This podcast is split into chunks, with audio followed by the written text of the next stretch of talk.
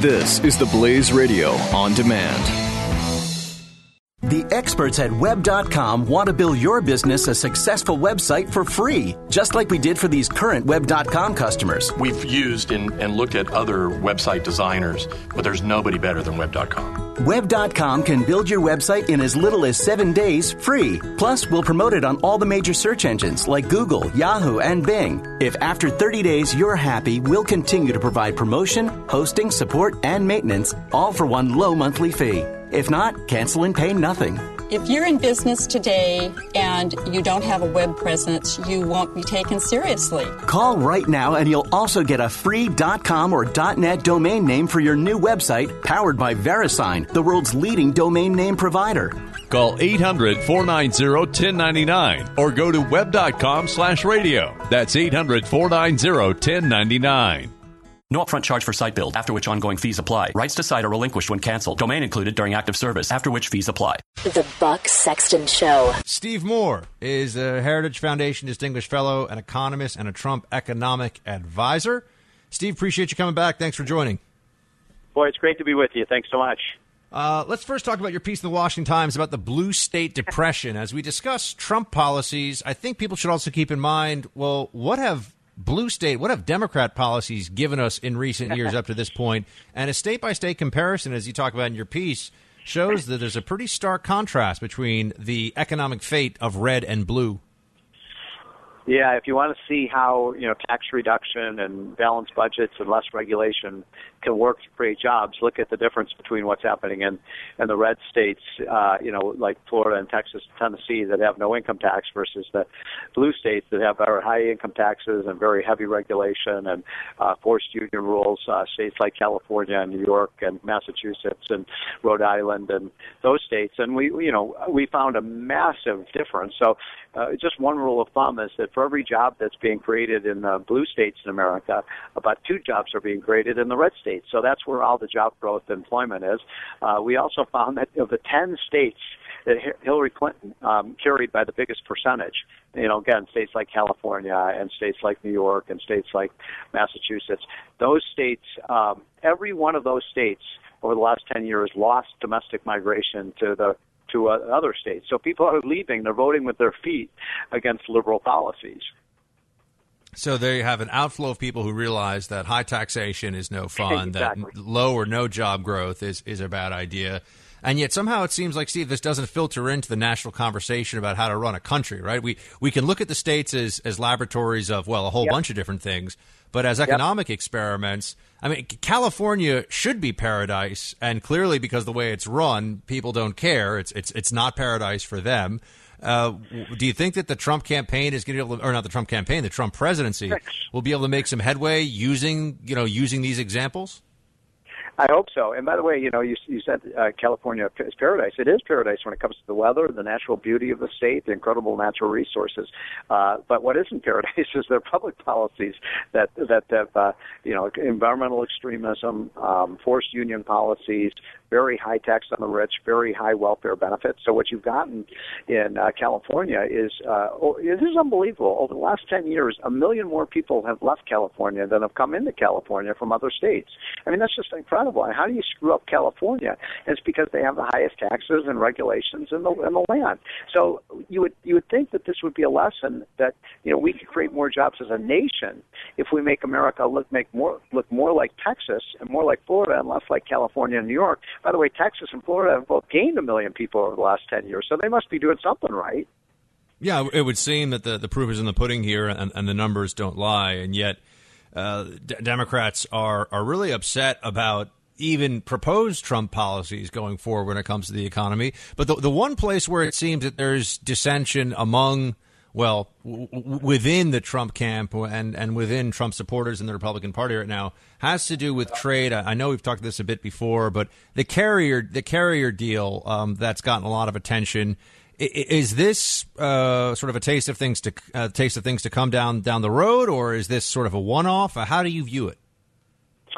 That's a good question. I think uh, I think that uh, Donald Trump was sort of um, setting an example and uh, basically sending a message to Americans and especially the people in industrial Midwestern states that have seen a decline in their uh, manufacturing base that he's very serious about trying to bring back their jobs and save their jobs and make sure that uh, these become prosperous places again. So I, I really applaud what he did there, where he said to this company, "Look, you're thinking about moving a thousand jobs out of Indiana, moving them to Mexico City." He said, "Don't do that now." He said, "We're going to be cutting your taxes. We're going to get re- regulations off your back. We're going to make Indiana and in America a more competitive place to do business." And uh, the state of Indiana threw a few incent- tax incentives in, and lo and behold, uh, a thousand jobs have been saved. And I, I don't want to see that done all the time because the president can't save this economy one one company at a time. But I think it just set uh, set a tone that he is very serious about about uh, bringing jobs back. And on the issue of the 35% tariff on, on imports from country from companies that uh, outsource factories, outsource jobs leave the United States for a, a whole a whole host of reasons. Uh, you, you, see that really happening? I mean, is that is that what this is, is that what he's heading for, or is that sort of a, a beginning point for negotiations? Uh, you know, I think he's using a club there. I mean, I, I'm against tariffs personally. I think tariffs are a terrible idea. Tariffs are just taxes on American consumers, so it just makes the things we buy more expensive. Um, what I'd like to do is see this all done through the tax system. You know, we have the dumbest tax system in the world. We we we tax what we produce here with American workers, but we don't tax what's brought in and is, is uh, produced by Japanese workers or Korean workers or Mexican workers. I mean, that doesn't make any sense. Let's at least have a level playing field between what we produce and what we import. And so, what I would do, and, I, and Donald Trump's talking about possibly doing this, is change from a system where we tax where we produce at home to a system where we tax where things are actually consumed here in the United States. So when that, you know, automobile comes in from, you know, Korea, it, there's going to be a tax imposed on it, just as they they impose a tax when we bring in things to those countries. Now, you're quoted in this NPR article here as saying Donald Trump's victory has changed the Republican Party into a more populist working class party in some ways that conservatives like myself will like, and some that we will be uncomfortable with. Let's let's yep. break this statement down, uh, if you don't mind, Steve. What are some of the ways that a more populist working class party will go over well with conservatives, and then we can go with the uh, not so well. But how how will it go over well, or what will go over well? Well, I think it's what, what Trump has done is created a national consensus, or at least you know voter voting um, consensus that we have to cut our taxes and cut our regulations and get government out of the way, drain the swamp, which was the closing argument that uh, Donald Trump made to the American people uh, was about taking power away from Washington and giving it back to the people. Now, if you're a conservative, you you have to love that message. You know, you have to love the idea of you know instead of having the U.S. Department of Education spend 20 billion dollars accomplishing nothing, we take that 20 billion, give it to the states, and let the states give it to the parents so they can choose good schools. I mean, it's all about decentralizing. About um, drain the swamp means you know less power to the politicians and the lobbyists and the and the rule makers, and more uh, power to the people. I think it's a very conservative message. Now, what are the ways that uh, we can? I mean, I assume we've seen some of them already, right? There's the yes. criticism about picking winners and losers in the market. There's the tariffs. Uh, what what else should should should true free market conservatives be uh, prepared for, at least in theory, with the Trump administration on the economy? Well, I, you know, I worked with Donald Trump for the last three months of this campaign, and really, you know, had an amazing time doing it. And, and I, I think the man has incredible political and policy instincts that are generally conservative. Not always, but uh, for the most part, very conservative. Um, I think that uh, there are some areas where I disagree with them. I disagree with them on trade. I think we should be a free trade nation, although some of the trade deals with China and so on need to be renegotiated because they don't play by the rules. Um, and on immigration, I tend to be more pro-immigration. Um, and I, and I think uh, I hope that, as I told Donald Trump, if you're going to build that wall, I hope it has big gates, and and he said it would. Uh, and then also the infrastructure spending. You know, I, you know, all this talk about federal infrastructure spending. You know, we don't have to spend a trillion dollars on new infrastructure. I mean, most of that should be done by the private sector and should be done by the states. And uh, I worry that you know we're gonna we're gonna waste a lot of money if we do that. So uh, and uh, by the way, the, if we spend it, there's a right way to do it and a wrong way to do it. And I hope he spends it on, pol- po- on projects that really add to growth, not wasteful things like mass transit projects to nowhere. I was about to ask you about infrastructure.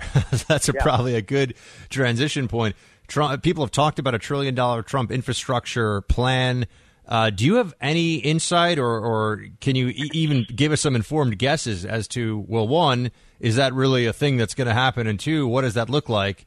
Because people that were talking about infrastructure under Obama a few years ago and how great it would be, including you know Obama was talking about how great it would be himself, they seem all opposed to this idea now. So, other than Trump being president, has anything changed? I'm still waiting for all those shovel-ready projects. Remember, that we're supposed to get uh, what, eight to ten years ago, uh, that never really showed up. Um, and uh, you know, so I think um, Obama proved that you can waste a lot of money in infrastructure and get nothing in return because we still have potholes in my streets, and I don't know about yours. And so I, I live um, in New York City. It, it is a pothole, but go ahead. exactly. So uh, we wasted eight hundred billion dollars and almost got nothing. We we've got to make sure that uh, that uh, Donald Trump doesn't repeat those mistakes. We have to be very thoughtful about what projects are being funded. We have to be very uh, uh, cognizant of who's who's funding them. I, I believe more much more this can be done in the private sector. If you if we the big infrastructure problem in the United States is is capital investment by private businesses in their factories, in their plants, and uh, in all of the projects that need to be built so that we have a vibrant private sector. Um, so I, I'd like to see, you know, private infrastructure spending, not public infrastructure spending. And then finally, you know, we I'll give you another example. We need pipelines in this country. We need a national network of pipelines so we can get the energy we produce, and we're going to produce a lot more of it, to the markets where it's necessary. Well, you need you need a national network of pipelines to do that. They've been held up by Obama. Now, that's not going to cost a penny of taxpayer money to build uh, tens of billions of dollars of new pipelines in this country. I think the politics of the pipelines have been uh, very well highlighted with the last 11. I, I just learned this in the last 24 hours. It's only the last 1,100 feet of the Dakota Access Pipeline that is uh, being prevented now that the Army Corps of Engineers has been told to stand down on because the Obama administration. There's no way that pipeline's not going to get finished. And the notion that they need to, quote, consider alternative routes when you're at 11,000, uh, 1,170 miles and you got 1,100 feet to go, there's no alternative route. There's just finishing the route. Well, I think you're exactly right. And by the way, this has nothing to do with you know, polluting the water and things like that. That's ginned up by the Sierra Club and Earth First and the radical environmentalists. What this is really about, their agenda to stop the pipeline, is not to keep the water clean. They don't want America to produce American energy. They don't want coal. They don't want oil. They don't want gas. They they really think we can power our, you know, 18 trillion dollar industrial economy with windmills. It's the stupidest thing I've ever heard. So people should not fall. Look, of course, if we build infrastructure, you have to do it in ways that provide, you know, protects our clean air, including water. But we can do that. We can build a nation. And by the way, pipelines are the most environmentally safe way to transport oil and gas. It's much better than uh, rail cars that can turn over and cause huge fires or trucks that derail and so on. So, uh, you know, pipelines are good for the environment and good for the economy.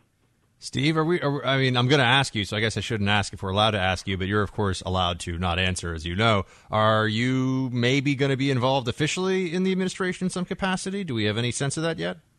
You know, I don't know. I spent. I would love to help Donald Trump pass the tax bill that uh, Larry Kudlow and I helped write. Um, I think it's such an urgent priority. So if Donald Trump asked me to do that, I would. You know, you can't say no to the president. Um, we will see. Uh, you know, so uh, ask me that next month when I do your show, and I'll, I'll let you know. Fantastic. All right, we'll have you back as always, Steve. Really appreciate you joining. Steve Moore, he's at the Heritage Foundation, where he's a distinguished fellow. He's an economist and a Trump economic advisor. Appreciate you joining, sir. Good to have you. Thank you so much. The Buck Sexton Show. The experts at web.com want to build your business a successful website for free, just like we did for these current web.com customers. We've used and, and looked at other website designers, but there's nobody better than web.com. Web.com can build your website in as little as seven days free. Plus, we'll promote it on all the major search engines like Google, Yahoo, and Bing. If after 30 days you're happy, we'll continue to provide promotion, hosting, support, and maintenance, all for one low monthly fee. If not, cancel and pay nothing. If you're in business today and you don't have a web presence, you won't be taken seriously. Call right now and you'll also get a free .com or .net domain name for your new website powered by VeriSign, the world's leading domain name provider. Call 800-490-1099 or go to web.com slash radio. That's 800-490-1099. No upfront charge for site build, after which ongoing fees apply. Rights to site are relinquished when canceled. Domain included during active service, after which fees apply.